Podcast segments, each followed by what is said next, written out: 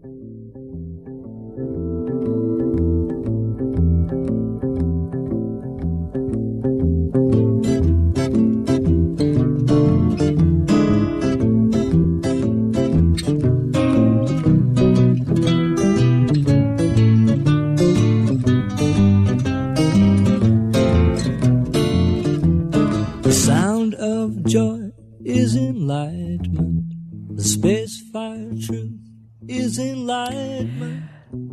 Kelly Carlin, and welcome to Waking from the American Dream.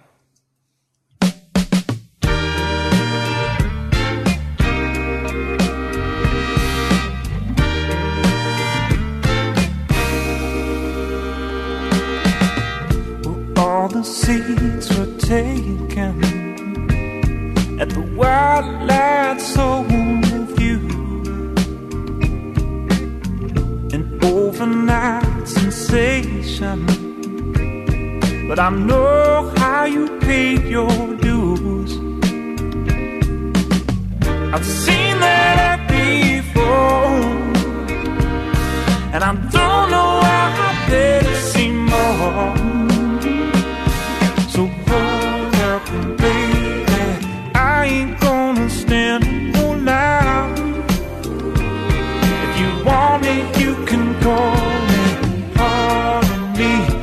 I'm wasting all the rest of this night for a little drop of honey. A spoonful is poison, but you know you need a fix. What ain't enough to kill you, darling, can only make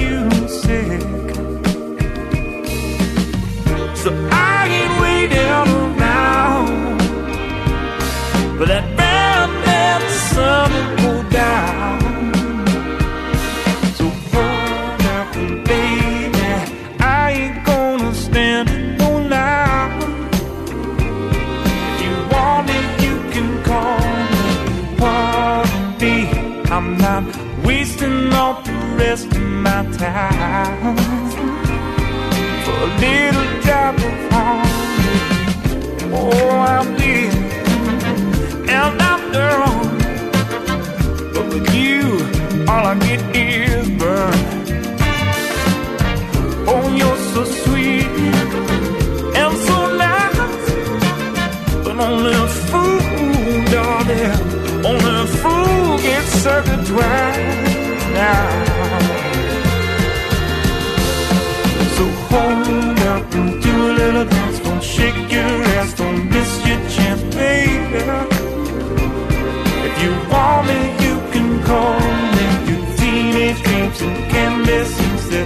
So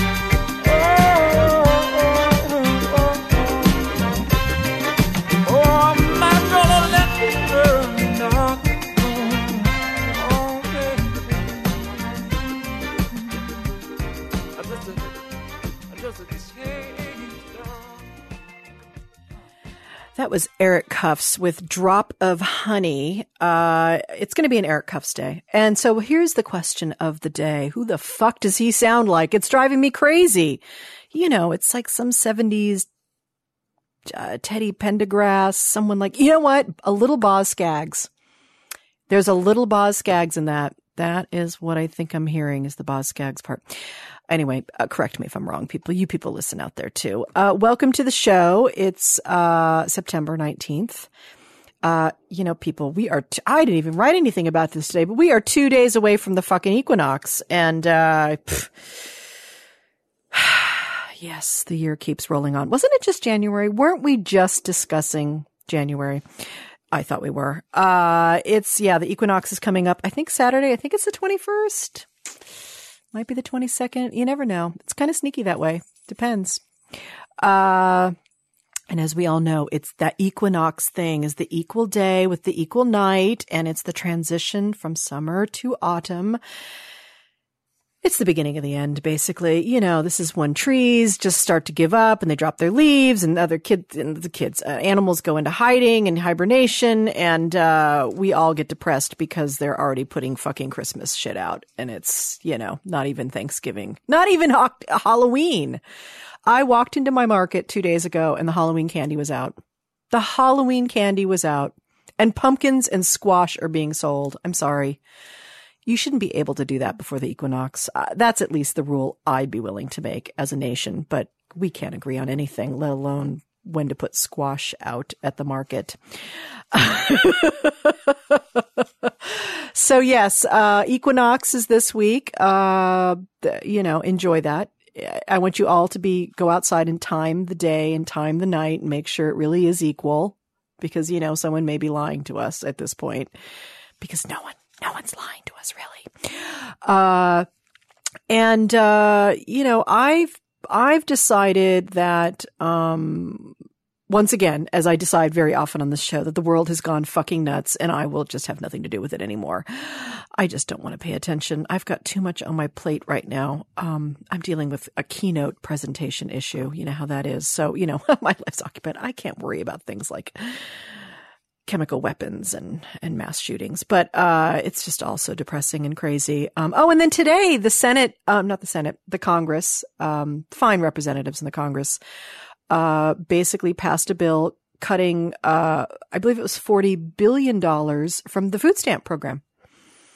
Yes. And, uh, so, uh, unless you have a job or in job training, um, you will no longer be getting food stamps. And even if you do, you'll only be getting them for three months.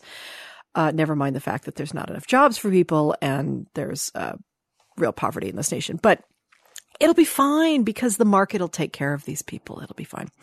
So I'm really excited about that. That'll be interesting to see if Obama's got the cojones to actually veto that. He's threatened to. So, but this is why I don't want to pay attention to any of this. It just it takes a lot of energy. And, uh, I, I went to therapy today and I don't have the energy for it. the world has made me that crazy. I had to go to therapy. Uh, so, uh, as you all know, I've been prepping my show for New York. It's, it's going, it's going well. It's been intense, but I've added lots of cool new stuff. So if you're in LA and want to come by the Acme on the October 2nd, I'll be doing my show and I've got some cool new stuff layered in that our darling Logan has been helping with. Uh, you should see what he can do in After Effects. That sounds dirty, but it's not. It's really not. he can do amazing things. And, uh, and of course, as you know, I'll be in New York, uh, 11th, 13th, 17th and 19th of October, uh, debuting my show at the Cherry Lane Theater. And, uh, I'm somewhere between panic and thrilled.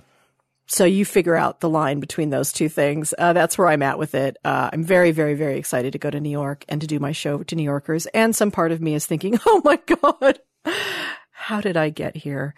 Uh, I, I'm actually doing this. I've only been dreaming about doing this for 12 years, being on a New York stage. So yeah, I won't have too many nerves the first night. I'll be barfing backstage or something.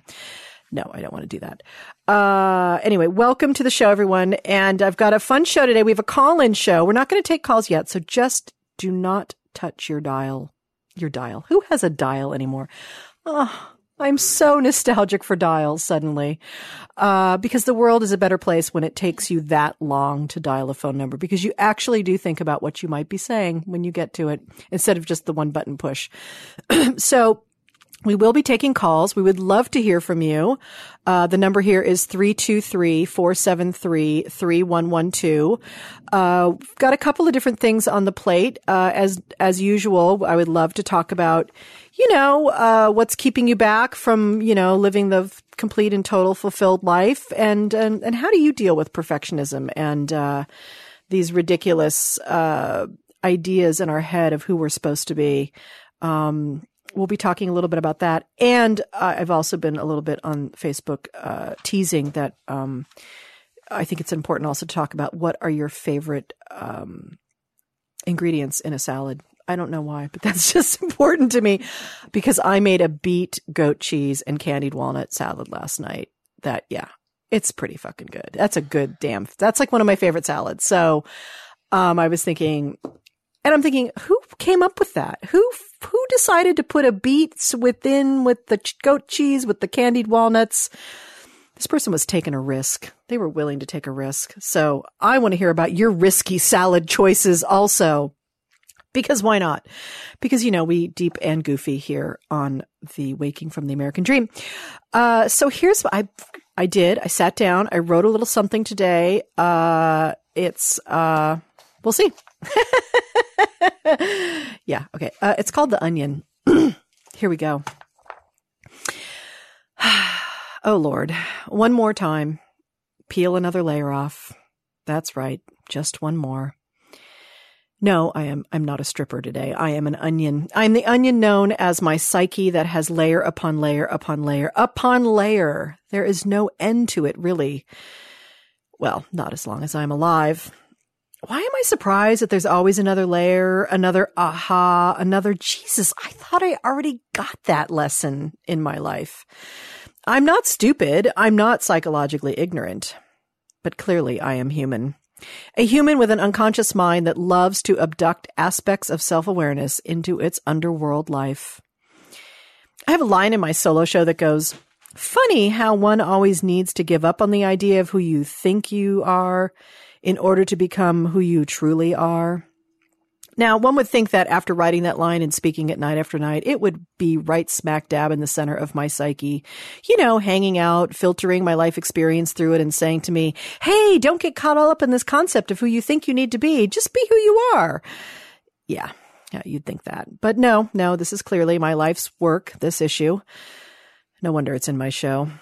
I'm sure it is the one issue that I will be grappling with until my last breath. I can hear that conversation with myself now. I'm 92, a bit batty, and thinking, well, it's really best to die like a warrior or disappear so as not to bother anyone or I don't know. Hopefully I'll be relieved of that conversation in my head. Maybe I'll die some strange way, like, um, at the Jurassic Park experience and some 62 foot dinosaur will just fall on me or crush me to death.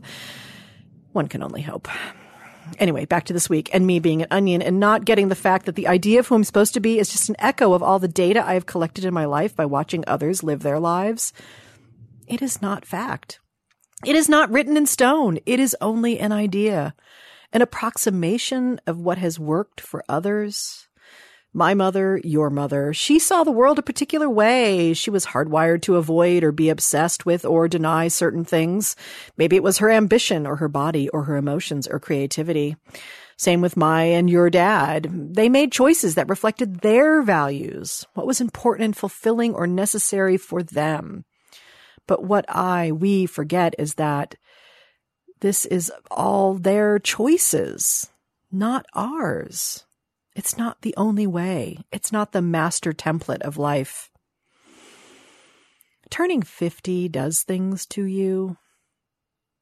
Well, yeah, there's that. But there's this other thing that it does, and probably other 50 other things. But this week, it has once again given me a bit more distance from my childhood training, my parents' examples, the unconscious wiring of life experience in my psyche, and thus another layer off the onion. A bit more clarity to see that this is my life, that uh, that there is less time in front of me than there is behind me, And although it still feels terrifying on some level, I have every right to put down the ideas of who I think I am supposed to be and instead live into my life here and now and ask from it, what does it need from me here? What do I need from me? But of course, we all know this. I mean, it's been clanging around the human psyche forever. Uh, just a mere 900 years ago, a wise person named Rumi said, out beyond ideas of wrongdoing and right doing, there is a field. I will meet you there. When the soul lies down in that grass, the world is too full to talk about ideas, language, even the phrase each other doesn't make any sense. Who makes these changes? I shoot an arrow right, it lands left. I ride after a deer and find myself chased by a hog. I plot to get what I want and end up in prison. I dig pits to trap others and fall in. I should be suspicious of what I want. Today, like every other day, we woke up empty and frightened. Don't open the door to the study and begin reading. Take down a musical instrument. Let the beauty we love be what we do. The mind cannot understand this poetry, neither can desire. Mind and desire are not enough. There's something else, some other way of knowing, some deeper part of our being that knows we're not in grief, that knows we're in eternity. You know, that, that sings out of that. That's the mystery, I think, that cannot be said. Let the beauty we love be what we do. There are hundreds of ways to kneel and kiss the ground. There are hundreds of ways to kneel and kiss the ground.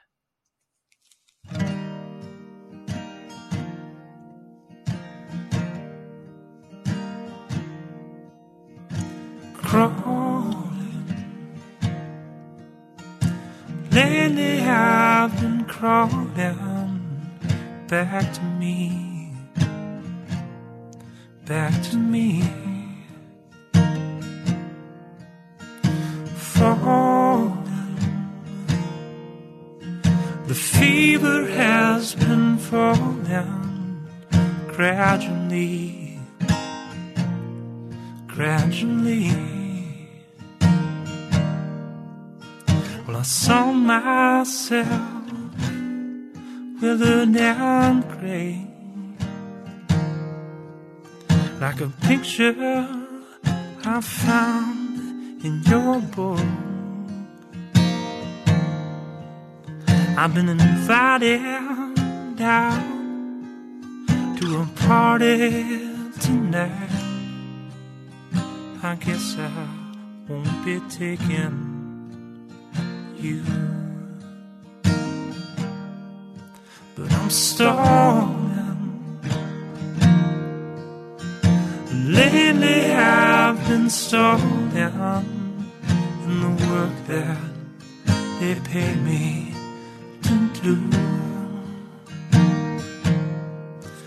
It's a calling.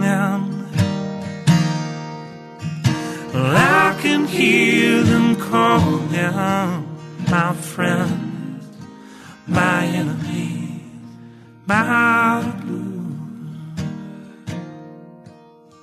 Well, I caught myself in the mirror today just a glimpse at the corner of eye.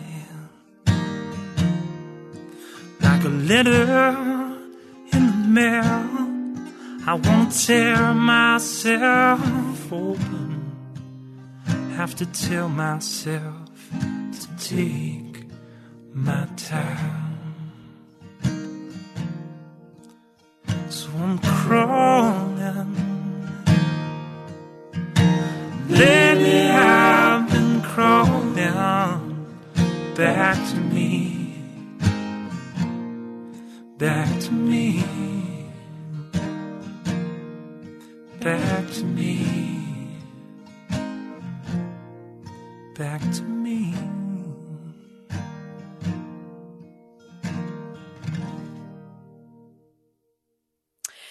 That was Eric Kufs again with Crawling.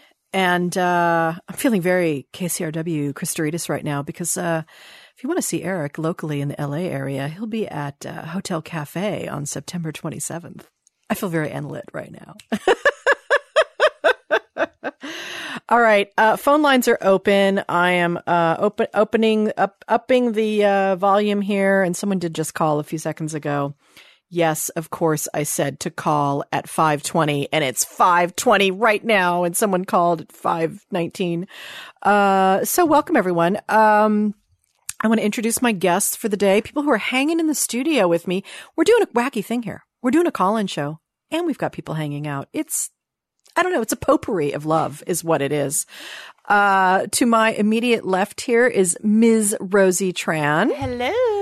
Hello, darling. Welcome to the show. Thank you for having me. My pleasure. We've been trying to do this for a little while. We've been missing each other and We've been tweeting. we've been tweeting. we we do. We've been tweeting, of course, because We're on a funny women in comedy panel. Yes, yes, we will. Yes, but someone else on the panel here today was uh, organizer of that. So yes, that's how we met. Was at an Eagle Rock at the it was an Eagle Rock Comedy Festival. Yes. Was it Women's Comedy Festival or just No, com- just the Women in Comedy Roundtable. Women in Comedy Roundtable? And it wasn't a roundtable. Just letting you people know that. I know it's supposed to table. be a round rectangular table. It was a long table. They were all women, though, weren't There were all We women though. women. There, yes, there were. There were. Or a rectangle. they were men at a rectangle. yes, exactly. Uh, so welcome, Rosie. Welcome to the show. Thank you. Yeah, I'm glad to have you here. And a friend of the show and uh, pa- past participant, call in, friend of Polymind, uh, uh, panelist, uh, Mr. Alex Stein is here. They? I am very pleased to be here. Well, I'm so happy you're here. You ex- extor- storyteller extraordinaire and and author now. I mean, we could say the word author. I- Isn't that cool to be able to say that word? It And really I'm- is. And I'm not the only one at this table either. I know. So how great is that? I know. It's totally It's like we have babies with the same birthday. yeah. Can, they, can we have a play date with our books? And the other uh, lovely voice there is Bobby Oliver, who's here joining us on the Octagon table here, the Octagon slash call-in show today. Welcome, Hanging in Bobby. the rompus room. Hanging in the rumpus room, absolutely in the uh, back here in in the in the groovy space. Uh, had a, a very exciting thing happen in this space yesterday. The fabulous Kevin Pollak was here doing a documentary and interviewed myself, and um, Andy Richter came by too and was interviewed, and so I got to hang with both of them and a little bit and meet Andy. I think Andy Richter is probably the nicest people, on, nicest person on planet Earth. I don't know if you've ever met him before, but just the sweetest, most down to earth Midwest guy who happens to be hysterical. So that was really fun. Yes, uh, Kevin is doing a documentary called "Misery Loves Comedy." and Perfect title. isn't it a great title? Perfect Great. title. and um, the uh, the premise was that you have to be miserable to be a comedian, and then he's found as he's interviewed people, not always the case. Not always the case. So uh, I think that's very interesting. There are some comedians who aren't miserable. Yes, I can't wait to watch this documentary. yes. And if you want to support the documentary, I think it's on Kickstarter. Also, I know they're looking to raise some funds. Uh, but he's gotten some amazing people. I was honored. He asked me. Uh, I got the chance to interview him for my other show on Sirius XM a couple of months ago, and he was, of course, a great interview. Of course, we sat down to do the interview yesterday here, and he starts to do it as Christopher Walken. He's like, I'll be do- I'll be conducting the whole interview this way. Oh, we've got a call. I'm so excited. I think it's Miss Rebecca Corry. Hello. Hi, it's Rebecca. Hi, Rebecca. You know what I just? Hi. How are you? I'm good. How are you? Thank you? Uh, I'm fabulous. I'm just realizing that I don't have enough headsets for all my guests, and they can't hear what's going on on your end of the conversation. So I feel like a, a dork right now, basically. So, but other than that, though, I'm doing really good. How are you? I'm out here living the dream, minute by minute. Living the dream on the 405. Are you going about three miles an hour? No, I'm actually in the, the land of dreams, West Hollywood. The land of dreams in West Hollywood. Well, somebody's dreams, I'm sure. Yes, somebody's, Yeah. or somebody's dreams about to be crushed.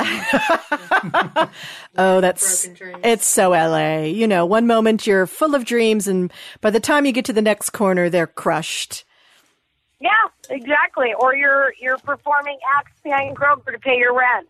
Yes, that's that. Mm-hmm. That's more like it. That probably. Yeah, it is. Yes. Yes. is. Yes. So, Tell me everything. so uh, what have you been up to? Uh, what are what are you focusing on this week? What are you what are you pissed about this week? I always love when you're pissed about something. Well, you know, I was I'm really really lucky this week because um today or uh, this week at the uh, Whole Foods salad bar. I don't know if you noticed, but every Wednesday at Whole Foods is half off salad bar day. It's actually not even half off. It's instead of it costing six hundred dollars per pound, it's it's like three hundred per pound. right. But um, That's technically half. that, technically, that's half. that? Uh, technically, that's half. But we we're, I we're not guess, ma- we're not it math is. experts here. So Right. No, I, I have a seventh grade math level, but I I saw two women, um, white rich women, um, get into a fight over tongs. And Well, who else would? yes, exactly. it was absolutely fantastic. And you know, it actually felt like, for the first time in a long time, it actually felt like I got a break from from having to fight and hate and be mad. Um, because it was nice to watch two two women who have never wanted for naught and get irate because one had the tongs um, for the for the baked chicken that they just put out. Sounded like they And she wanted was- tongues. She- She was she was digging in. Ah, my Skype. Come on, come on, Skype. Come on, Skype. and just been put out, and it made the other lady so pissed because she was like, first of all, give me the tongs. And the lady was like, well, they just put this out. You're gonna have to wait. She goes, you don't dig into baked chicken. She goes, who said? Who you, who who makes the rules about the chicken? And I I sat back as I was glazing. Because sometimes I graze from the salad bar. Yes. Were they I wearing yoga pants? grazing broccoli and uh and loving every second of it. So I haven't been mad um I haven't been mad today yet. Uh, and you know what's really interesting about this is that one of the themes I decided today's show was about was about like, you know, your favorite salad ingredients. So it's really strange that the first caller is you and you have a story about the salad bar. I mean, universe this- is perfect. This is the universe is perfect right now. Uh, we're being fed exactly what we need. And so my question is, is there, is what, like, what's the weirdest item at the Whole Food salad bar that you are willing to eat? Well, uh, first of all, I just have to say I've had food poisoning four times from it. Um, but I I live next door to it, uh, and I don't know how to cook. So, and I'm going to die alone, so I don't have anyone who cooks for me. Rebecca, what are you getting food poisoning from? Do you know the item? Oh, any of it. any of it. any of it. Um, because I watch people, disgusting humans, filthy, filthy humans, coughing, sneezing, talking, grazing, touching. I mean, they go they go over and they just they get all in it, and then I come up behind innocently, willing to pay. $600 a pound. Six hundred dollars, and I unfortunately get whatever their germ is. But I have had food poisoning four times, and one time I actually had to go to the hospital and get IV fluid. Oh my God.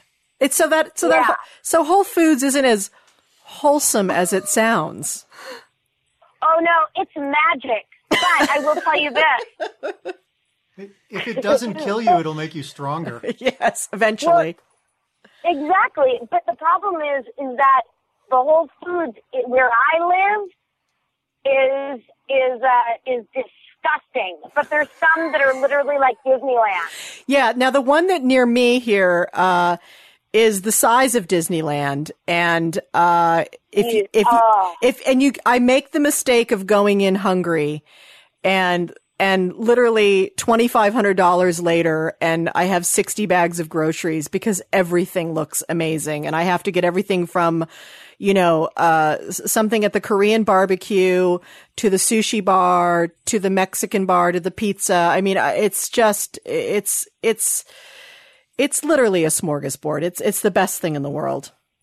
Wait, you, I just heard you say two things that are absolutely foreign to me. uh, one is one is Mexican bar, and then you said Korean barbecue bar. Yes. What are you talking? What what is it that what is that that you speak of? Uh, because And Come to the west side. in, in in my Whole Foods down in El Segundo, which is a foreign land in LA. Like I understand El Segundo is not a place that people know of in Los Angeles, but it is it is one of the largest Whole Foods. You I've seen people lost in it for days. Is it a Costco size? it it's pretty pretty close, pretty close to a Costco size. It's uh that is that's heaven on earth. It is. It is. And, and, but dangerous, very dangerous because I literally, I'll say to Bob, my husband, you know, I'm just going down to get something for salad and we need some Greek yogurt.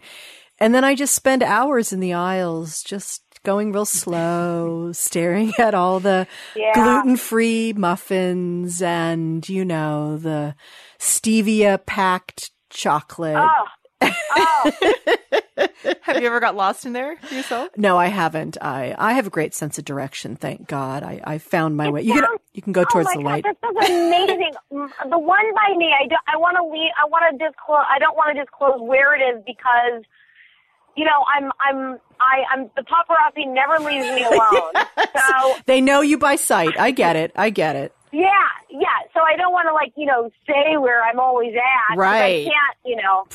Um. But this one is a complete shithole. I don't know if I can say shit or hole. You can you can say them actually together like you just did. That was that was that was perfectly good, perfectly fine. Okay. Do you know what confuses me? Do you eat those little mini corn on the cobs? Because I, I do. I- how do, are you just supposed to eat them whole, or do you really supposed to eat them like a little corn on the no, cob? you just eat them. whole. Oh, I don't. Depends on if Wait, you what want to be are- adorable. what are you talking about? They're baby corns, right? Yeah, they're baby corns, which is sad. They're killing the corns when they're so young. Oh, yeah, Boycott that is pretty corn. tragic. Isn't it? It's kind of depressing. It's like eating lamb or something, you know? It's or veal. I've never, never, I never thought of that. There's, I guess there's a part of me that's always sort of denied it and thought someone made that to look that cute. They're just true. not. it does look like it's been made. It looks like a corn holder thing for the big corn on the cob. It doesn't look like you should Oh, be eat- yeah. eating it. Wouldn't No. it, it'd be really cool if there was just a whole salad bar of baby vegetables. Just everything was really teeny. That would be cool. I don't Oh. know, but baby arugula is my favorite lettuce. I would love that. So I would love that. I really love tiny stuff. Yeah. So there you go. Yeah. So uh, bef- before we um, before we go here, I-, I do I need an update though on um, Yes. Muffin Boy or uh, gluten free guy or. it- How is that going still? I haven't caught up in a few months. I Um, haven't been to Uncabaret, so I don't know what's going on. Um, yeah, it's it's absolutely it, it ended as you would imagine, um, which was me saying, um, you know, you know, you you you, I need to see you naked and inside of me, or it's over. and he basically had he said that that was not his. That doesn't work for him. That he really wants more than that, and that's not that doesn't work for me. You know, why is it okay for, you know, men to just willy nilly use women if they want, but when a woman just wants to use a guy, you know, I mean, it's just such the double standard. Yeah, it's all so foreign, and it's like, you know what? I'm what I'm offering you is a gift, my friend. You are offering a him gift. the portal to goddessness. He doesn't even get that, you know? no, he doesn't, No. and it's it, it ended that way. So now I've just been focusing on my sweet angel and my march and that stuff, and that's that's been just great for me. Yeah. So tell tell us a little, tell the audience a little bit about this march you're organizing and, and your, your passion around pit bulls and stuff. Well, um, yeah, I mean, I'm a, I'm an owner, a proud owner of a precious pit bull. I call them Pibbles, P-I-B-B-L-E. And, Pibble. um, uh, yeah, they're, they're fantastic dogs and super misunderstood and people just, um, need to just dial it down a couple notches. Um, so what I decided to do, um, since I hate breed specific legislation, which basically allows people to allows law enforcement agencies to just take your dog if it, if it even looks like a pit bull, which if you can even imagine, that really is happening all over this country. It's insane. But I'm I'm super I'm I'm adamantly uh, against it, and so I decided to.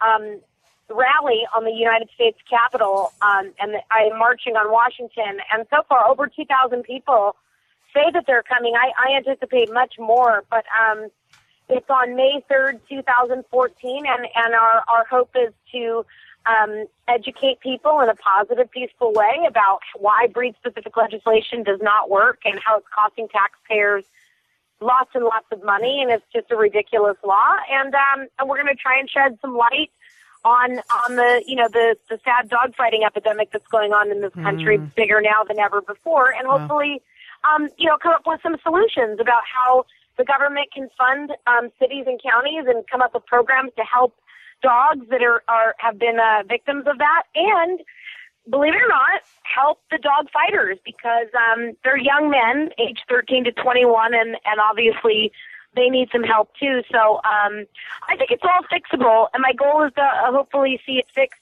in my lifetime. So I'm going. To, I've, I've taken my balls and I've thrown them on the wall, and um, and uh, the response has been absolutely amazing. And actually, on August 21st, uh, the White House, Barack Obama came out um, also against breed-specific legislation. So it was the very first time the White House has ever talked about it or made a statement about it, and um, couldn't be better timing. So we actually may have some. Uh, and they they called me for my comments, and Angel was on the cover of the Huffington Post with him. Oh, that's It was great. really, yeah, it was really cool. So, needless to say, it's been keeping me incredibly busy. Oh well, that's that's good. That's good because you know that way you don't have to uh, focus on white women trying to kill each other at the Whole Food salad bar.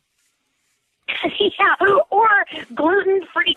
By the way, he he was a gluten free cupcake maker, and So LA. and it's so it's absolutely ridiculous. A gluten free cupcake maker, and all I asked of him, all I asked. Did you was tell him your vagina was gluten free? Did he understand that? Did you? Re- maybe that's maybe that's what you needed. Maybe to he do, thought he was allergic. Yeah. You know what? As soon as I'm off this call, I am calling him. I'm high fiving Bobby Oliver right now. That was Bobby Oliver making that suggestion, by the way. So Bobby Oliver is now I giving dating Thank advice. Uh, I believe all you. vaginas gluten free. I believe all. I believe yes, All of the yes, best ones. all the all the best ones. That's right. That's what I've, that's what I've heard. I, I can't really prove it, but you know what? It's worth a try. This fella could wear a pair of red pants, so I wouldn't mind seeing him out of them. You know what I mean? um, but I want to tell you too on Sept- or on November third. Um, um, coming up here uh, in what six weeks or something. Stand up for Pits is happening at Largo, and I want you to come and, and walk the carpet and, and come to the show. You're going to love it. Oh, I would I would love that. I'm I'm pretty sure I'm in town, so uh, if I'm not anywhere else, I will be there, and I will uh, walk the red carpet and uh, and uh, support support Angel and all the pits. I would love that. That would be very exciting. Oh my gosh, I, that's fantastic! You're all invited. Please, please come. I, it's going to be a good night. And is there a website or anything that people can go to to check out what you're doing and support your efforts with this legislation and all this stuff? Absolutely, they can go to standupforpits.us. Wonderful. Standupforpits.us. And my, my little Yeah, Jack, my little Jack Russell just came by here and came up on my, she's like, Hey, yeah, I love pit bulls too, mom. Well, I didn't want to tell you, but your Jack Russell has been texting Angel nonstop all uh. week. I was wondering why I was almost over my limit on texts. Yeah, and Angel's Angel's on phone restriction, but I will tell you that some of the pictures were not acceptable, so you Yeah. need to have a sit down. Well, I just want you to know that her name is Stella and her vagina is gluten free also. Oh, Stella girl, Stella. Stella girl. All right, darling. Thank you so much for calling in, sweetie. Oh my goodness, Eddie, I'm honored. Thank you all so so much. I loved it. I love you, and uh, hopefully I'll see you, you. very, very soon. And uh, go and uh, go start a food fight at the Whole Foods. I think that would be exciting. I, I'd like to hear about that on TMZ. Listen, you, I'm going to tell you something. It is only a matter of minutes before that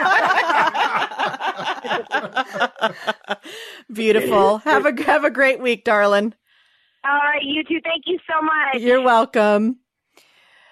That was uh, Rebecca Corry. She's a stand-up. She's a regular uh, on Uncabaret, uh, Beth Lapides's show uh, downtown LA. I think she's there almost every single week. I think she opens the show, and she always has a litany of bitter complaints about the world. She's one of the funniest bitter comics I know. Um, and then she's got this heart of gold uh, with with the pits and. She uh yeah she's just she's just funny funny sweetheart. And uh she's she always makes me laugh. So i'm glad she came on. And you know um it's it's interesting. You know there's a new i don't know if any you know whole foods is national now right? But there's a new thing called sprouts so you guys Yes. right? I see sprouts as like kind of the bargain whole foods market. Trader Joe's was the bargain. no trader joe's there's nothing there's not a lot of there's Trader not a lot of organic stuff going on at trader joe's Oh, well, Trader Joe's salads expire in the store. Oh my god, this is so fucking true. in line. And and and uh, with your question about topics, uh, uh, toppings. Yes. Okay, so I got a Trader Joe's salad that had apples and grapes and walnuts. Okay, you see a direction this salad is going in. Guess what else it had? Onions. Weird. What kind of serial killer puts onions in a salad with apples and grapes? What the? F- That is weird. I mean, I get like, you know, like they do like the goat cheese beets thing. Like I get the savory sweet thing that we go for, right? But onions? Like and they were yeah. so tiny. Were they you red could Not get them out. Were they red oh, onions? Oh yeah, they're not. They weren't big, nice slices, so you no, couldn't they really were pick through them. Little diced.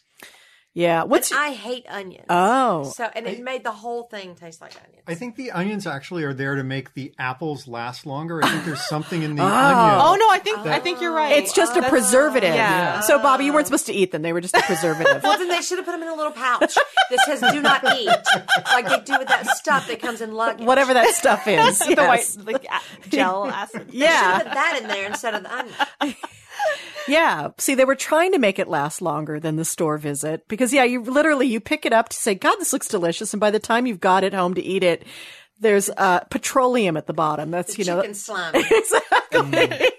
Ugh. The sprouts that I've been to hasn't had that much organic either. They just have one organic island in the middle. yeah. And then um, I used to go to the one off of the 90 freeway, Mm-hmm. and it just has a little a little island in the middle of organic, and the rest is just regular overpriced food. Now, the sprouts that I go to in Westwood every once in a while, it, it's it's got all the stuff that you see, like you know, um, gluten free and like interesting kind of, um, uh, you know, like a Thai food section, you know, stuff you you make, but but like stuff that you would see normally. It's got a whole homeopathic area and everything. Oh, I, yeah, I really like their shampoos and conditioners and face yeah, washes and stuff. Yeah, so so there's it kind of reminds me of a Whole Foods. It's it's kind of like a I beginner it's Whole like Foods. Whole Foods merged with like a normal supermarket. Yeah, maybe it is. had a baby. Yeah, and it's way cheaper. That's I mean that's my point. It's like there's stuff you can buy there that you buy at Whole Foods that won't cost you, you know, a car payment basically. It's just trying to ease people. It's for people who aren't ready for Trader right, Joe's. right, right, right. It's it's it's for people who may be afraid of rich white women fighting over salad bar items at the Whole Foods. I'm kind of Foods. scared She of should have salad just taken bar. the tongue. I bet if she had just walked up and taken the tongue somewhere, neither one of them would have done anything. Isn't it weird when you see people? Uh, there's another call when you see people fighting in pu- like strangers fi- fighting in public like that. It's Oh, I think it's great. You don't know what to do. It's kind of creepy. Let's see who's calling right now. What they want to say. Oh, this might be my friend Malcolm. Hello. Hey, is this Malcolm? It is. Hi, welcome to the show, Malcolm. Am I on the air? You are on the air officially. That's very Malcolm. exciting. Hi, we've got three. I've got three people in the studio here. I have uh, Rosie, Alex, and Bobby, and myself, and of course Logan is running uh, the board as he normally does. And uh, we are. We were just discussing with someone who called in. Um, uh, they were watching two white women, really rich white women, uh, have almost a fist fight over tongs at the Whole Foods salad bar. And uh, Kelly, you don't have to tell me. I've been listening. I uh, I Oh, made you sure have I uh, been listening. I, I- took a, uh, a, a gluten-free colonic before I called in just to make sure I would fit in. Now, that's good. That's good because your vagina is now gluten free too. Um, so you're not. oh, the vagina. Oh, I, yes. He wasn't listening. Oh. Well, you know, it'll work either way. It, it'll be fine. It'll be fine. So somehow you finagled out of this parent teacher conference. You are now officially a horrible parent because you're on a podcast. uh, well, it's nice to make it official. It was pretty unofficially uh, accepted universally already, so at least I've got that. No, no, I'm going to go, but I wanted to call in first. I I, uh, I will be brief. I'll take my answer off the air. Um, I, uh, for people who, who don't know who are listening, I am a producer for a panel discussion show on the Young Turks. It's an online show. Kelly's been on a number of times. She was just on uh, last week with Dana Gould and Dave Rubin, and I uh, and I saw that you were going to do, or you emailed me saying that you were going to talk about perfectionism. You haven't yet, but Yes. in case that's coming up, I It was is. thinking about that because in light of something that happened during the episode you were on. Yep. Yes, please do share. It's uh, it's not a major thing, but I thought I would I would mention, and then you can discuss it if you like. It's uh, it's there was a panelist who passed on a piece of outright misinformation Ah. that that this panelist thought was accurate, and uh, then thankfully the internet chimed in, and people were considerate enough in the message section to uh, to to note that this was incorrect. But the piece of information was that the the word tip oh. TIP comes from to ensure promptness. Yes, to, to, to to- ensure prompt service and it's tips. Or tips, yes. Right, yes. Uh huh. Turns out that's not true. Right. Funny. Uh, Huh. Someone Uh huh. pa- passed this piece of information on during the show, claimed uh, had been told by uh, her father, Father. Uh huh. Yeah. um, and who is a relatively well-known or was a relatively well-known individual, and was also known for being precise about his language. Yes. Right. So it was it was doubly shocking. This is good because I went to therapy today and this fits right into my therapy session, actually. Always blame the parents. But the question I have is, yes. uh, there there apparently are a number of uh, these. People are, are under mistaken impression about a number of words like posh. People think comes from cruise ships that you take port out, starboard home. Yes. Or that uh, that in medieval days, people who were uh, caught uh, having sex with somebody they weren't supposed to have sex with would be put in the in the stocks or in the pillory, and then they would write for unlawful carnal knowledge on the on the stocks, and that's Fuck. where Right. uh, came from, and uh, and these are these are not true. Um, but but they're they're widely believed, and this you know to ensure promptness prompt service is also widely believed, but uh, according to Snopes anyway, is inaccurate. And the question I have for you is about perfectionism. Is like when someone says something to you that you just know is flat out wrong. Uh-huh. Not that your opinion, not that they, they think that Obama's a Muslim or something like that, that it's wrong, but you know, Right. whatever. Right. But something like this that is just factually inaccurate. Mm-hmm. When do you correct them and when don't you? Like, for example, if you're at, uh, you, you know, you're a college student and you go with your girlfriend to her parents' house and her father is serving, you know, they're having dinner and her father says something that's totally just wrong, wrong, wrong. You're probably just gonna be like, yeah, well, what are you gonna do? Yeah, he's, he's wrong about that, but not my place. But in other situations, maybe socially, a coworker, maybe a boss, I don't know. It, it's a it's a situation like here, here's an example, uh, that is a common one. That the word uh, F O R T E is commonly pronounced forte. Most people say, you know, it's not my forte. It's the correct fort. pronunciation of that word is actually fort. Yep. And that actually, my dad did teach me that, so he got that one right. so so the question is, Yeah. when it's nearly universally uh, believed, the, the, the incorrect pronunciation Yeah. is uh, is u- u- nearly universally used. Do you just go along with the crowd and be like, "Yeah, it's Forte. What the hell? I, you know, I'm not, who am I going to stop these people?" Or do you do you go ahead and say, "Well, it's not really my fort," and then the other people who all think that you're an idiot now. Are like, it's not your fort. It's so really? true. You didn't build it. You didn't build it to protect yourself from Indians. I have to tell you that this is an actual scenario of my life that I know the correct pronunciation and because it was beaten into me by my father.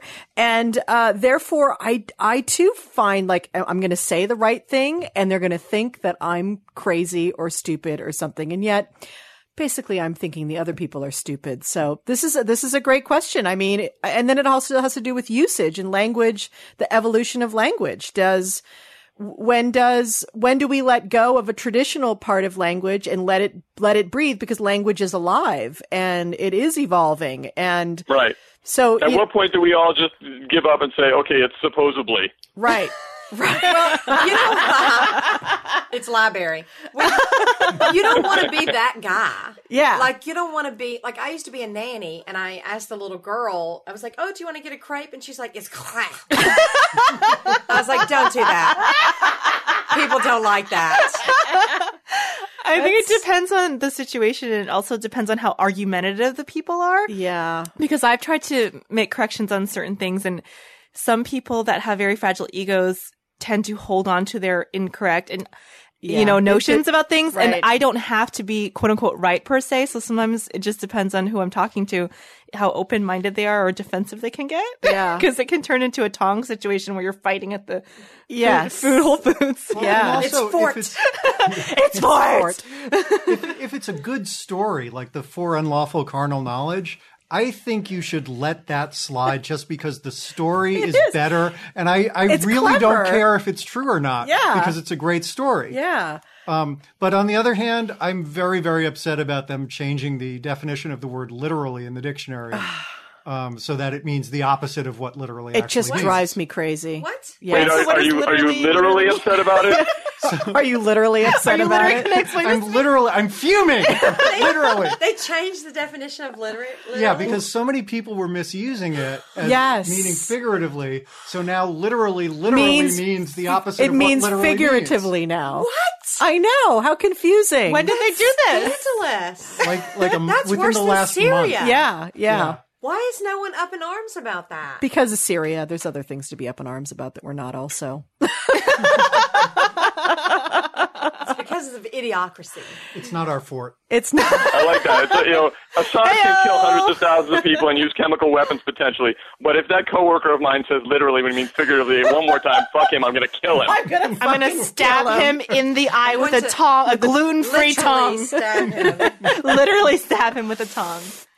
Yeah, and and yeah, and I, I there is, I mean, you know, there is a, a an exacting standard around language, and and it's so interesting that my dad got the tips thing wrong because, well, this is before Google and way before Snopes. So, but I mean, he had a ton of books on euphemisms and acronyms and stuff like that, and and you know, he was born in the 30s, so you think people born in the 30s know this shit, but uh, Because that's when words were invented. that's when words were invented. exactly. So for all the times my father passed me a little piece of paper when I had misused a word in a sentence or uh, mispronounced a word, and he'd like he'd pass me a piece of paper in public, like just want to let you know that this is how it's actually used and pronounced. For all of those moments of uh, in, uh slight embarrassment uh, on my part. Um, Dad, sorry, but you got tips wrong. You're going to have to deal with that. Um, yes, Malcolm, thank you for bringing up that um, error that I made on the panel of your fine show called The Point. Uh, well, yeah, I, I thought it would be appropriate to ask when it's appropriate to do that, and do so in a, in a because inappropriate. it, nobody no, soon, when people are corrected when you correct people, you should definitely do it in public when there are a lot of people listening On a and it's podcast. really the most embarrassing and humiliating. for Right. them. No, no, I, exactly. I think so. I think you wait a week, you call them up on their podcast and, and let them know that they've made Yeah, And, when and- they were thoughtful enough to suggest that you call and participate in their podcast, and then you just you just shiv them, shiv them.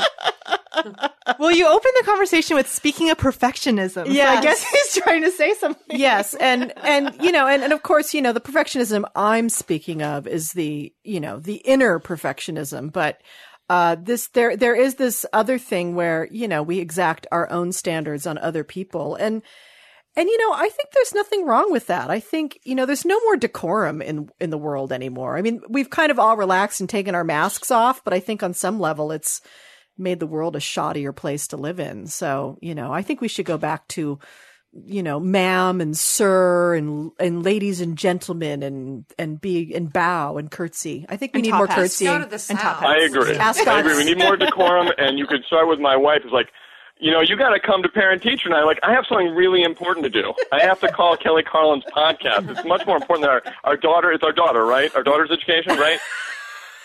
She nodding yes. Your daughter. Your Yeah. daughter. Yes. She, well, no, she's already there. Oh. But uh, but you could tell her a little bit something about the understanding. Have a little understanding about priorities. Yes. Priorities. Podcasting But I comes guess before I will. I will everything. go. But thank you very much for having me, Kelly, and uh, and thank you to uh, to all your your uh, your panel for for uh, putting up with me, and uh, I appreciate it. And uh, and now I'm going to listen on my way over to uh, to find out about uh, hopefully that my daughter is not Hopefully, she, following my footsteps academically. I'm I'm sure she's excelling at pissing everyone else off in the classroom. all right. Thank you very much. Bye, I Malcolm. appreciate it. You appreciate it too. What a bastard to call like that. No, just kidding. I love Malcolm. Yes, Malcolm is the producer on a great show called The Point with Ana Kasparian, and it's on uh, the Young Turks Network on YouTube, which is an amazing thing. This Young Turks Network. Uh, the show used to be on Current TV, and of course, Current TV is now gone. It's now Al, Al Jazeera America. But um, the show The Young Turks with Cenk Uygur uh, is the main show. They have over a billion hits on YouTube, their show. That's how popular their show is. That's crazy that anything has over a billion hits on YouTube. That's a fifth of the world's population. I know. exactly. That's crazy. They could change the word literally back. Oh my God. Let's, Malcolm, if you're listening, Yes, Malcolm. that's, that's tell, your job. your tell power for good, Malcolm. Tell Cenk his new mission in life is to turn the word literally back to its literally. old definition. to literally change back. literally, he needs to literally change literally. Literally. I swear. So how are people using literally? I don't They're, understand. they're using it. They, they say things like, "I was literally drowning," and it's like, "No, No. you just had work to do." right. Right. It's like they don't understand metaphor Yes. anymore. Okay, so they, they, they, it's And just, everything is hyperbole. Everything is awesome. yes. The word awesome means means nothing. nothing. Nothing. Awesome used to mean like liter like literally. and I really mean literally God came to you and there was a burning bush or something like that. Like that's originally the word awesome now it means meant this chicken taco is good. or gay. People use that a lot. Everyone does. This is so gay, or that is so. whatever. yeah, yeah, gay and there's uh, awesome and Epic. epic. oh God. It, it's like no, epic is something long and and amazing. Right, but- epic is not some song that you can remember ten minutes later. Yeah, it's an Icelandic saga. It's an epic. It's an Edda. E D D A. I am a crossword person. I am a total fucking geek right now. Thank people. you for mentioning Iceland. At my pleasure, anytime. I can fit Iceland into a sentence, I will. Are you from Iceland? No, I've been to Iceland about three or four times, and it, I just think it's the most beautiful and amazing place on in the world. Is it awesome? It's pretty awesome. It's pretty close. There's, It's um, It's- it's, it like is. a combination of Alaska and Hawaii, and it has Oh black wow, sand those sound like opposites that are and- awesome. And I know that's how they get you. Greenland is what you're thinking of. well, actually, Greenland was named by essentially It's Greenland. real Greenland is ice, and Iceland is green, right? yeah. correct. It was named by the real estate developers trying to get people to move there, so they Real gave it the name developers. of Greenland. See, But now, I feel like 12th Alaska and. Hawaii sound like opposite places. No, am I Um, misinformed? but see, but I think Hawaii, like you mean the spiritual, like and, and also the the black sand beaches, Yeah. and and, uh, and then it has- volcanoes. I mean, it and is the kind of like. Hawaii. Wow, I haven't Yeah. thought about that. and that. what's the Alaskan part? And and the Alaskan part is is that it's Cold. very very high up, and it's near the Arctic Circle, and now I want to go to Iceland. oh you yeah, should. and the They- people are amazing and beautiful and gorgeous. and they do all they believe in elves. They they speak Icelandic, but like ninety percent of them speak English. Yeah. very very well. Yeah. and that's where they um they trained the Apollo astronauts on the lava fields in Iceland because it approximated the lunar surface. Wow, I did not know that. I've I've been to Iceland too, but it was in 1967 and we were going from New York to London and we were on Icelandic Air and they stopped in Reykj- Reykj- Reykjavik. Reykjavik. And all I remember was we got out of the airplane and they were refueling and stuff. So it was 1967. Cold War is on and there are armed Russian guards patrolling the airport. It was uh Russian Wow, territory that must of some. Yeah, and it was like we knew, and it was. I mean, it was open. It wasn't Russia, but it was was. But it, and it was really weird because all you knew about. You know, at, I think I was four or five years old. All you knew about Russia was that they were the enemy. Um, and I'd never seen armed guards in an airport before. They just didn't have that in America in 1967. they do now, uh, because we've just evolved so much as a species, clearly. uh, but I do. I want to go to Iceland and uh, see. They they now have a road that goes all the way around the country, which they literally did not. They literally, not figuratively, they literally did not have a road that went all the way around it. But they believe in elves, you just said? Yes. Yes. Yeah, they, they believe in elves. And there's actually Because in there really are there. The transportation department has um has an office where they will when they're trying to figure out where to lay a road, they will uh, figure out where the local spirits are and make sure that the road does not go. See, that's very in that Hawaiian too. Like if the Hawaiians actually did still run Hawaii, you'd know they would do stuff like that too. They would go around sacred spots and you know, I I think having sacred honoring the sacred spots of elves and other things and fairies. I mean, I've been to parts of Scotland where I'm in I'm like looking around going there's got to be fairies here. This is just too magical. I, you know. Can you imagine if LA took elves and fairies into consideration when they were building the roads here? It would be so much nicer place to drive. I'm sure of it. like, this is nice.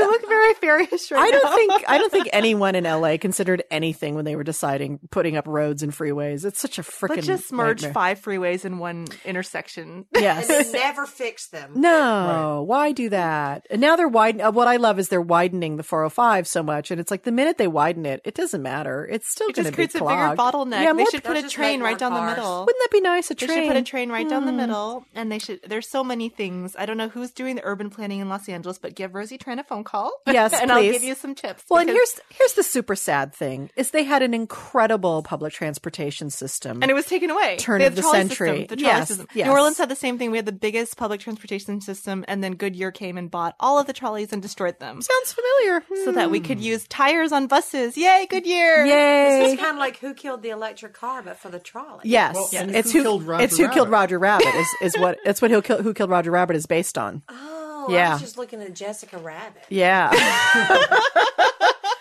oh, really? It's multi-layered. It is very it's Literally. it's like Shakespeare. that who killed Roger Rabbit is just like Shakespeare. Uh, anyway, uh, the number here is 323-473-3112 if you want to call and talk about solid bar tongs or perfectionism or other acronyms that don't mean what they mean and you've heard me say on a show and need to point out that uh, or if you want to talk about the word literally, uh, like literally want to talk about literally. I'm gonna like for now on when I use the word, I'm gonna always like just make a sentence around it explaining exactly why I'm using the word. I'm using it in the proper way because I actually mean this thing was physically happening to me. I thought that was a metaphor for some reason, since you said going around a, a road, going around a fairy word. I don't know what, because you're like, oh, they honor the spirits. You're honoring the spirit words by going around. I'm explaining. honoring the See how everything words. goes. Together. Wow! Thank God you're here, Rosie. I don't know what I would do without you today. I hear a lot of sarcasm. You're pulling. You're pulling. You're pulling things together. You're integrating. You're a weaver. Thank you. Did you know that you're basically a weaver? You're putting a bow on it, but not literally. Metaphorically, putting a bow well, on but it. but now these days she could literally be putting a bow on it because it means figuratively. Oh, it's so confusing. They're just dumbing down America. I Too know. late. Well, yeah, they're just representing the dumbing down, Too the dumbing down that has happened. like I when I was growing up, okay, I'm like dirt poor from a trailer park, but my my mama, if she called us saying the wrong thing, oh, there was hell to pay. And there was a cheer when I was a cheerleader that said Alka Seltzer, Alka Seltzer, fizz, fizz, fizz, all for the Falcons say I is. Uh-huh. My mama wouldn't let us do that cheer. that is some good parenting. because it was grammatically that incorrect. is awesome. she would be literally turning over in her grave right now. Oh. A lot of people don't even know sentence structure. It's really bad, and especially I think with the texting shorthand, Yeah. Yeah. it's people are getting slowly devolving. Yeah, I wonder, you know, but and it, I really believe like the pendulum thing, you know, I see things society, you know. So yeah, it's going that direction and it's kind of being deconstructed and and shortened and and it's this other kind of There's an undercurrent. a, There's a, a lot of parallel language is being is Yeah. is being is, is is being born and uh and I wonder and I, like with the lack of decorum in the world you know like there's no people don't open doors for people anymore it's just slam them in your face. yeah it's it's like I I love opening a door for a stranger if I'm leaving and I hold the door from them I, I feel like you know we're life is difficult enough let's let's try to be pleasant with each other and and ease our way through the day and and I think that's you know possibly um uh I think maybe those kind of things maybe did come into existence uh, before because life was used to be really difficult. I mean, surviving and having a family and and making a living, you know, you think you think back to the Middle Ages or way before that, of course, but just uh, you know, life was difficult and so there's these little things that smooth over in society that make the day a little easier. And I think everything seems like it's just become easier. Everything's at the tip of our fingers. You go into the market and there's 50,000 items in front of you, you know. you don't have to farm it and Y- yeah, you, it and you don't have to do, you know, it. you get in a car and you drive somewhere. You don't have to walk. You don't have to get on your horse. You don't have to. And so I think like all this just kind of smoothing over the ease of each other. We're not appreciating that anymore. People just don't care about that anymore. Yeah. Once I was going into a like a 7-Eleven and this guy opened the door for me and I walked in and I turned back to say thank you to him and he had on a leather jacket that said fuck off. At least he held the door he for held you. the door open for me. He did. He was a polite punk rocker. He was trying to smooth over the suffering. he was being ironic. He was being ironic. Yes, yes, he was wearing that ironically. But isn't Maybe he was a life hard now? I mean, isn't life just hard? I mean, life is suffering, right? Yeah, li- life is suffering. Life is hard, definitely. A- and yet, the things that make it hard, I think, are maybe the fact that we have more awareness of Have you guys stuff that goes on. The Happy documentary. The Happy documentary? Yeah, it's called Happy. No, I haven't seen Okay, Happy. because they they do this documentary and they basically go over to India and other places that are extremely poor and they compare the happiness I've, level. I've read a lot about this. and they compare yes. the happiness level with people in the first world.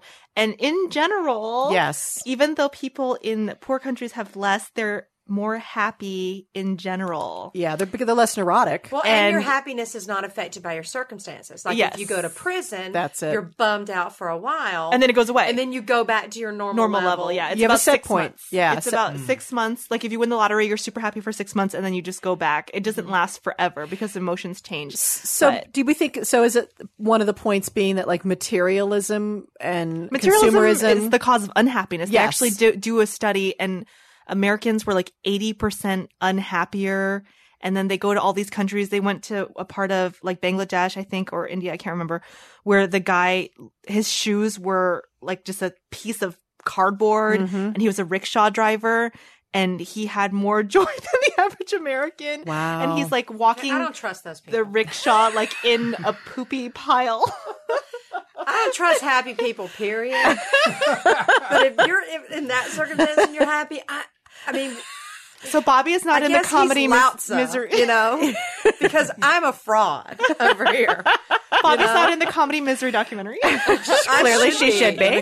No, but so today I was on hold with my psychiatrist or, or trying to get a psychiatrist appointment on hold for 15 minutes wow. while I tweeted suicide jokes.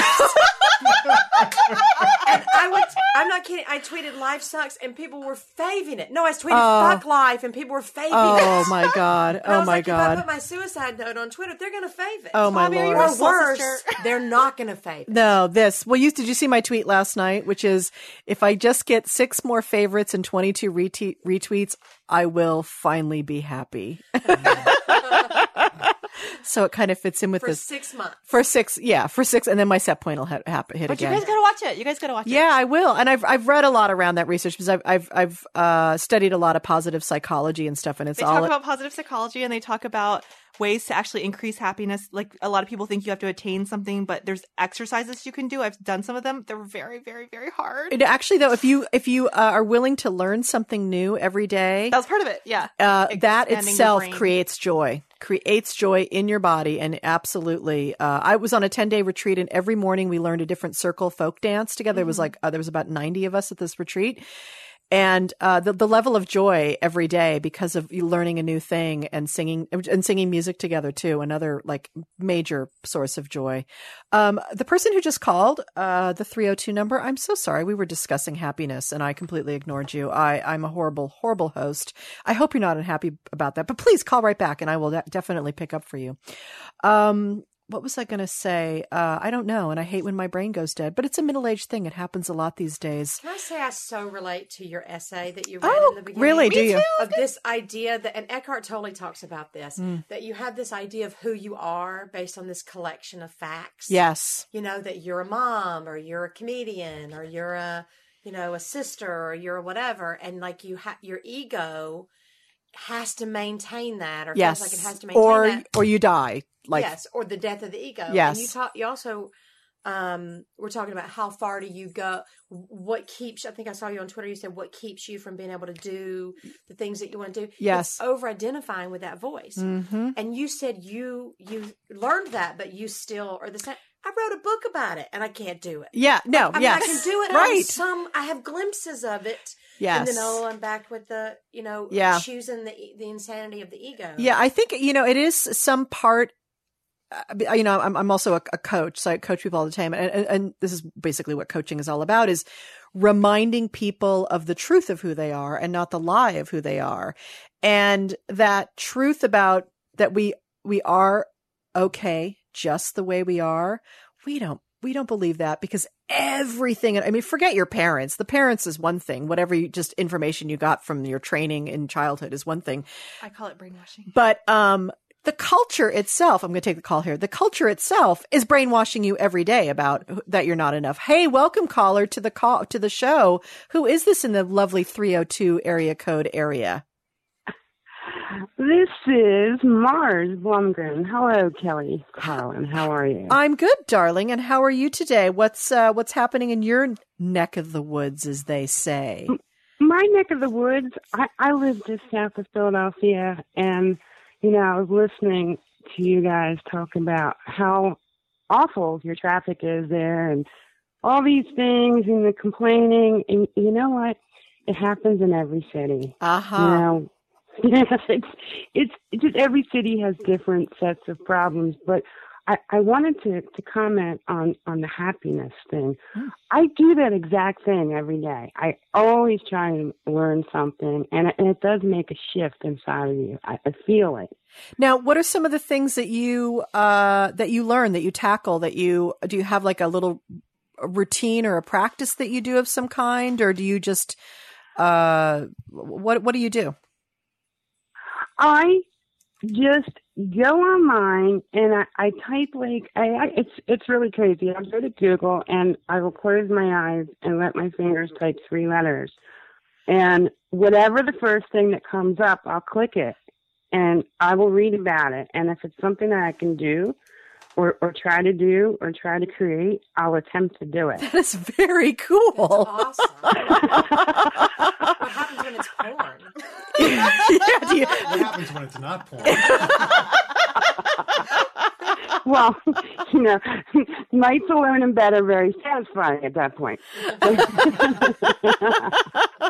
That's a fantastic practice. I really love that. And there's there's whimsy in it and there's a trust in like what needs to come your way. Uh I I find that I'm I'm going to try that. That's really really cool. What is what are some of the things that you've encountered that uh have really uh been fun or interesting for you?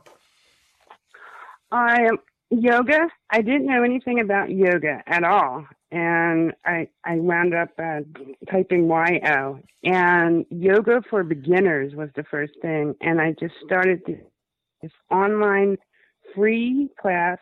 I believe it's on, some some lady on YouTube. She's she looks like she's about sixty years old, but she's having a great time. So I I, I bookmarked her and I turned her on in the morning, and I did all these little crazy yoga things with her and I feel like she's my friend all that you know I don't I don't want to be weird like I don't know you but you live inside my computer so you're my friend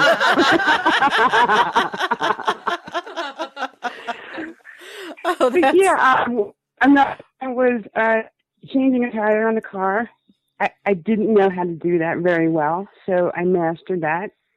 Nice. Uh, that's yeah. that's it's just you know you take the you know learn to like not like the first thing and would go to the next page. Uh huh. Why not? Because Random. It's Google. There's only you know Okay. probably 20 million hits each time you do that. Where is 302? Uh, Philly. She's outside Um, of Philadelphia. Philly. yeah. Well, three three or two is in in Delaware. That's where I got my cell phone. I was living at the beach in Lower Delaware when Ah. I first got it, and when I moved up to Philly, I kept my number. So everybody always thinks I'm at the beach, which is really where where I want to be. Ah. but And and in your area is uh is fall hit yet? Has it gotten crispy yet, or is it still warm? it's getting a little crispy at night. We just lost you in the Skype. You're in the Skype bubble. Yeah. Oh damn. I'm sorry. Repeat. your- I'm sorry about that, darling. We uh we lost you in the Skype bubble there for a second. Uh, we didn't hear what you said. Oh, I said it's coming. It's not quite crispy. It's a little bit at night, but you can smell it. You can feel it. You can. The trees are not quite as green anymore. The grass is not quite as green, and it's an, a sense of impending doom. I'm not a lover of the Winter at all. so- Yeah, wi- yeah. Winter can be definitely difficult in that area, and you guys had a hell of a winter last year, if I remember correctly. We did the last few years. It's been a lot of snow. It's making me want to want to leave, and, and I never do leave. and then another winter comes, and I'm like, oh, It's kind of like that um forgetting that we do, like you know, like with childbirth, you forget the pain, and then you're like, "Oh, I'll have another kid," and you're like, every winter, damn it, it's winter again. There's snow. Fuck. Ah. Well, th- thank you for calling and sharing your uh your tip on happiness. I really love that, and and we're all going to try it, and uh, we will uh we'll be tweeting about it. Very good. I, I will. I will keep an eye on that. Let me know what the first thing is you find tomorrow. Tomorrow. I will definitely. I will let everyone know. Thank you so much. Thanks for calling. no problem. Have a great night, everybody. You too. Bye bye. I'm definitely going to do that because I discovered this week I had this idea to make this thing, this lattice box, this lattice cube to cover my air conditioner. Uh huh. Everyone keeps saying you can't do it. You bit off more than you could chew. I went to the Home Depot and I bought lattice, and I had the guy guys were at Eagle Rock that to Lumber. Oh yeah, everyone. That's mean. And then they, uh, and then I started doing it, and I realized they were right. Um, I got Eagle Rock Lumber to cut it, and I'm frame. I'm out there with the drill in the backyard, drilling frames, over Uh-huh. the- and I'm painting. I got paint all over me. I'm sounds hot. sawing. It was so fun. Oh, it was that's so hard. It was so hard every step of the way, and every time I get the board would fall off. I was out there by myself but I drill it and it'd fall off, and I, I was like, I can't do that, and I kept doing it, and I can't, and it's it's a great feeling. Uh, I felt it is. I think joy. Yes. Yeah. Maybe joy. I'm not familiar with it, but that could have been joy. Well, that that that that yeah, that thing that went by briefly there. That was what joy looks like and feels like. the only thing that would make me happier is if I knew what lattice was. so So that'll be I'm your first gonna- Google search. I'm not going to be the guy who's like afraid to say I don't know what that word means. So lattice is uh stuff that looks like like this. Top of an apple Great. That's in the garden. Yeah, yeah. That's in Oh. the garden. It's like it's vines will grow up it and stuff like that. It's wooden, but it has a lot of space. It has a little. It's like woven wood Yes. kind of a Okay. thing. Yeah, Like lattice. Yeah. Alex is an apartment dweller. He doesn't need lattice. I, you know, I've heard the word, the term uh, lattice work. Yes. I don't know why, but that and that okay. would be an intricate uh, weaving of some t- type of material into a lattice pattern. Maybe the pattern is the lattice It's part. literally woven.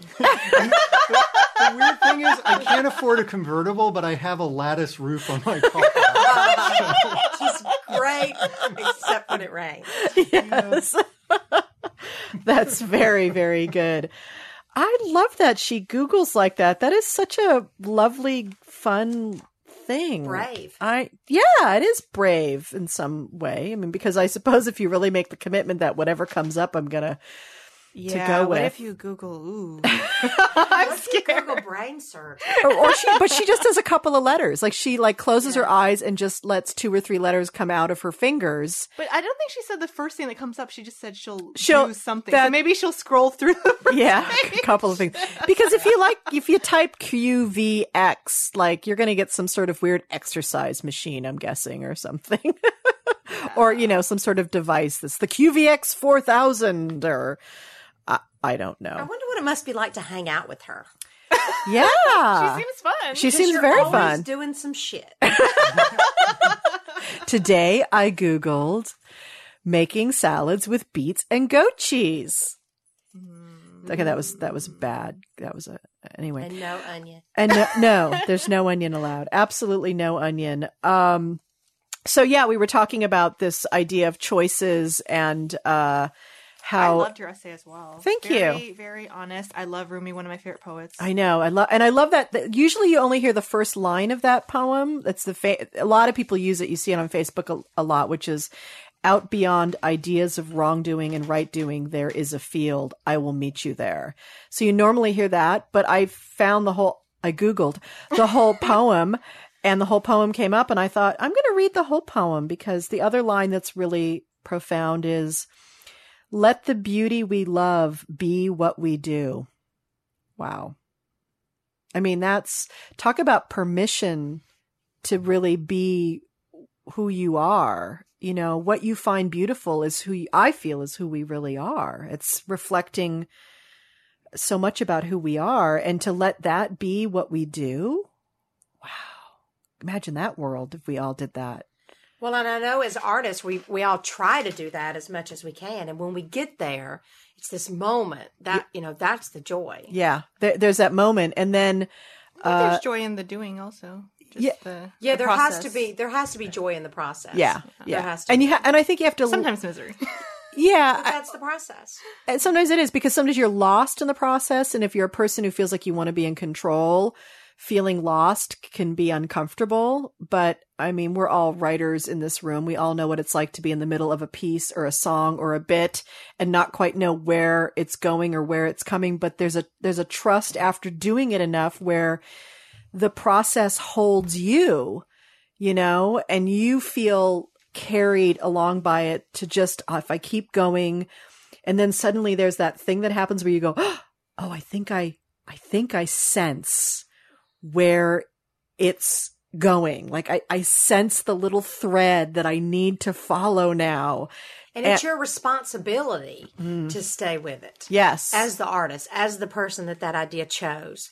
It's your responsibility to stick it out until you find out where it's supposed to go. And and in that is kind of a choice between the suffering and the joy.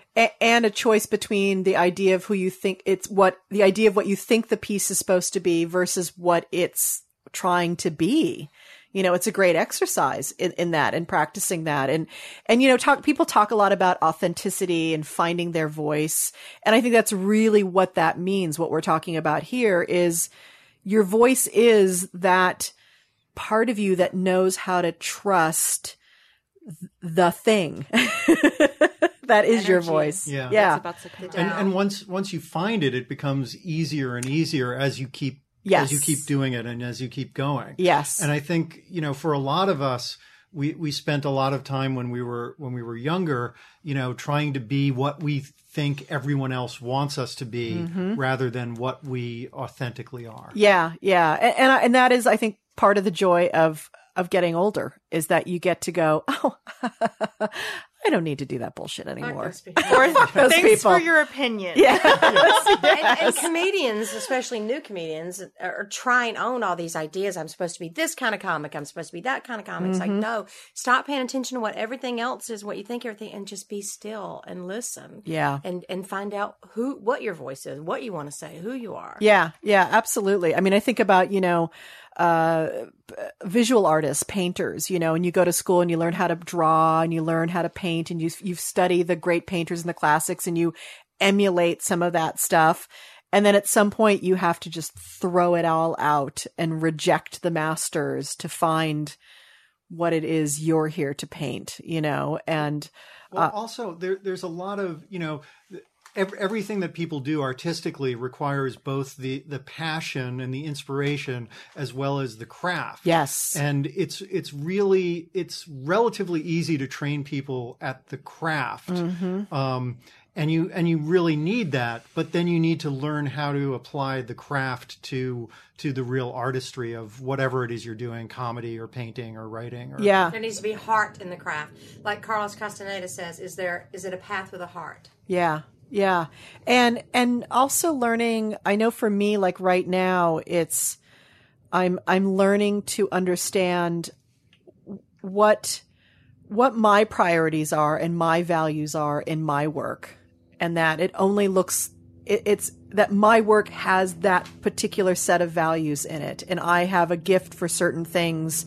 And if it's different than what other people are doing that I admire that's okay. It doesn't make it any less or any better or anything. It just makes it my unique thing. And, you know, I, th- I think for so long that was really hard for me and still is. I mean, it's, it's kind of what I'm wrestling with this week is like, oh, this is what my thing looks like. And You couldn't succeed at their thing anyway. of course, of Can I, course. can and I yet ask we, you guys you your know, opinion? Huh. So why do you think certain people feel so obligated to just kind of squeeze you into a box? Not y- you, but the general you. Like I get a lot of people kind of saying, "Oh, you should do this or you should do that," and you know, I take what I like and leave what I don't like. Yeah. But it just seems I don't. Because they just think about the marketing angle. Yeah, it that's that's I'm a, not even talking about marketing. I'm talking about just you know, oh well, why don't you? Why are you doing stand up? Why don't you do this? Or is there's no money in that? Or you should try that. You know, like because I, that's their values they're they're imposing on you that's Yeah, all they're- it's they're their saying it's, if it's what's was important to them if it was what they would them they would probably do it differently but I just don't feel the need to like tell people how to live their Agreed. lives, and I don't understand why I seem Yeah. to. Not all the time. I definitely have very supportive people in my life, but I do have some people in my life who just constantly feel the need. Is it just they're deeply unhappy? Maybe your bravery threatens them. yeah and or, or maybe it's a test for you. yeah for you to learn to just say Or maybe- thank Go you very, away. th- th- thank you uh, thank you and Thanks for goodbye your input. or or maybe they're assholes. okay i i Literally. wasn't going to bring that up i was going to let bobby bring that up and thank god she did I've I've heard other comedians and artists and other people saying similar things where they just have people in their lives who just have to say no, it should be done oh, like this. you know, just- nothing's worse than get, getting off stage like I do. I have a 90 minute solo show that I do. It is packed, packed, packed. It's, there's so much in it. And I've had a few people come up to me and go, oh yeah, I've got some notes for you. and it's like, A, I am in a state of performance adrenaline right now. I can't take anything in. Get away from me. B, Can I just be happy? B, yeah, B, um, I'm so glad you have fine ideas, but you can give them to someone else, like my director, because I, it, it's just, you know, it'd be like, or apply them to your own show. Yeah. You do a show and use your ideas. and let me, you know, and feedback is important. I mean, I get that. It's, we're in, uh, especially, we we have readers, we have audiences, we have, you know, you have, feedback is important, but you really do have to decide what's the importance of feedback versus your own intuition and your own instincts. And, um, you know, maybe people just want to rescue you, Ro- Rosie. You're just so darn cute with that little pink bow in your head. All right, folks, we have actually run, we are running out of time here. Um, so, uh, just to, uh, just to, to kind of catch up on the day and what we've discussed here, we just, we started with the onion. Uh, we went into salad bar tongs, gluten free vaginas. um, uh, my father finally being wrong about something. I'm going to have to mark this in the calendar. Sorry, dad. Um, and that uh, it's good to learn something new every day, watch the Happiness Project, uh, and do something new and uh, just something different every day, and that will create joy in your life. If you're a depressive, like I am a little bit, try it. Let's try it. Let's Google stuff tomorrow and do that. Uh, and, uh, anybody, let's, uh, let's just, uh, talk about some events we have coming up. Rosie, do you have anything coming up in the next few weeks that you'd like to promote? I do. I'm going to be performing at the Tao Comedy Studio on Saturday. I don't know if this will be out. Um, and I and I do have a couple shows. November, I will be headlining in San Diego, so please come out and see me and follow me on Twitter at Funny Rosie. Funny Rosie at Funny Rosie on Twitter. Do you also have a website? I do. RosieTran.com. rosietran.com. There you go. And Alex, are you reading anything? Are you ha- oh, you're having a, a book signing party or something? I am. I'm having a book launch party on Sunday, September 29th at the Fake Gallery at 7 p.m., which is free. Um, it's going to be me reading a bunch of stuff from the book and some very special, amazing guests. Um, and liquor. There will be liquor. And there will be liquor This is and the Fake cake. Gallery. And And- cake! Cake. And I think It- I'm going to be there. It won't be gluten free. have to be there. Guaranteeing it won't be gluten gluten-free free. cake. Um, yeah, I'm, I'm, There will be gluten free vaginas and glu- and non gluten free cake. I'm so glad you said that because I didn't want to say gluten free. vagina. And yes, Bobby darling. Oh, I just wrote a book that came out too. It's, it's called The Tao of Comedy Embrace the Pause. Nice. And it's about what we've been talking about. And I'm having a book launch party on the 22nd at Tao Comedy Studio, and we do not conflict with each other. Excellent. And Tao Comedy Studios in Eagle Rock. Yeah, be no, actually, it's right? uh, it's Oh, near the it's near CBS in the Grove. It's Oh, it on, is? Uh, Beverly and Gardner. Oh, you're- you're And much you closer. welcome to come out anytime. We'd love to have you. It's if really if I'm not groovy and twenty second. I don't, I won't be here. But um, another cake. time. and no- there's cake. But anytime you come, you need, thank you. party. I appreciate that. That's very nice. And Logan, are you performing uh, anywhere around town soon? I'll be at Top Tune November 2nd, a little ways out. But be there. The one year show. Maybe Logan will be paired with someone interesting again. We'll see. Uh, and as you know, I'll be at the Acme Comedy Theater in Hollywood on October 2nd, 8 p.m. Go to Laugh LaughStub to get tickets. And if you're in New York or the New York area, please come see my show, A Carlin Home Companion. You can get tickets at afofest.org. I'll be doing four shows October 11th through the 19th. And uh, come meet me afterwards and say hi. I talk to everyone who comes to the show. I'd love to meet you and, and hear all the funny stories and tell me what you Googled. All right, everyone.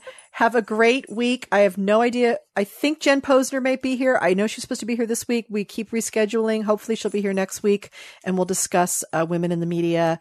And if not, we'll, uh, we'll have some sort of fun thing to do. All right, everyone. And we're going out with more Eric Kufs. And what is the song? Time don't bring me down. Ah, so true. Time, don't bring me down. Eric Kufs, enjoy. Yeah.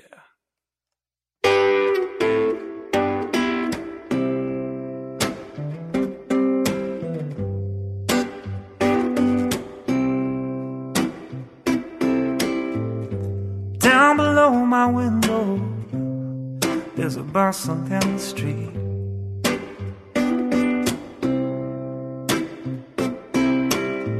Cars been honking their horns, people on their phones. Grassy Avenue fast on their feet, babe. Well, birds like pigeons up above. The city that won't take a breath.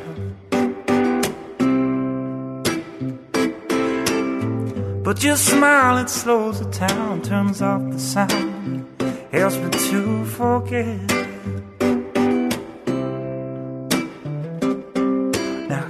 Heaven help me, one was my next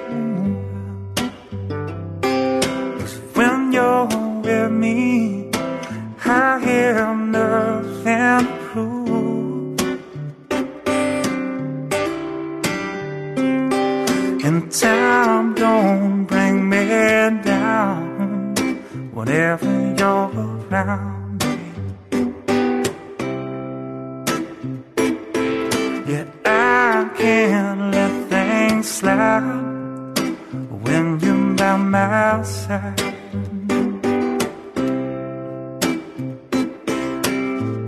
Now it ain't hip to sing a love song like it is to sing the blues.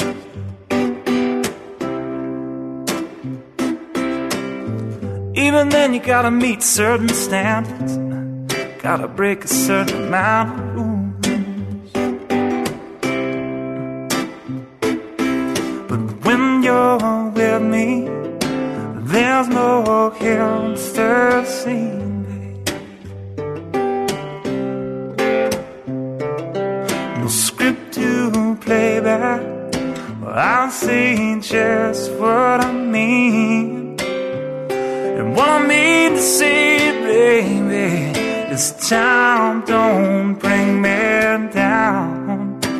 Baby,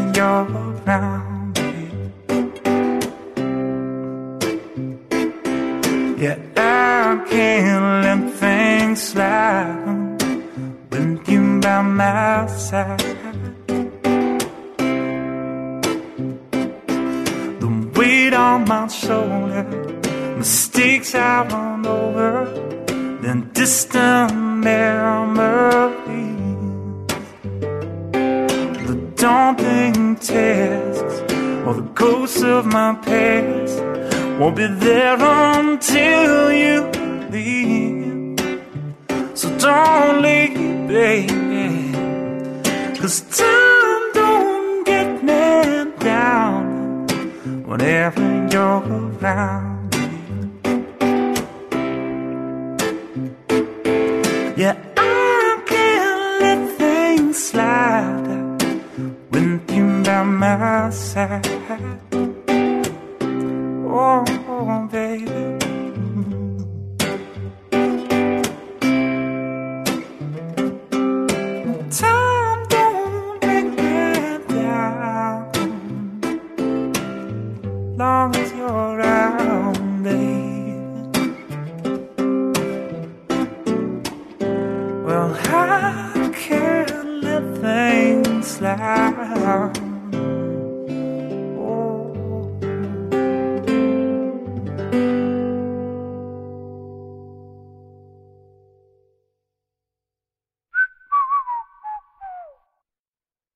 This has been a production of Smodco Internet Radio. Sir, only at smodcast.com.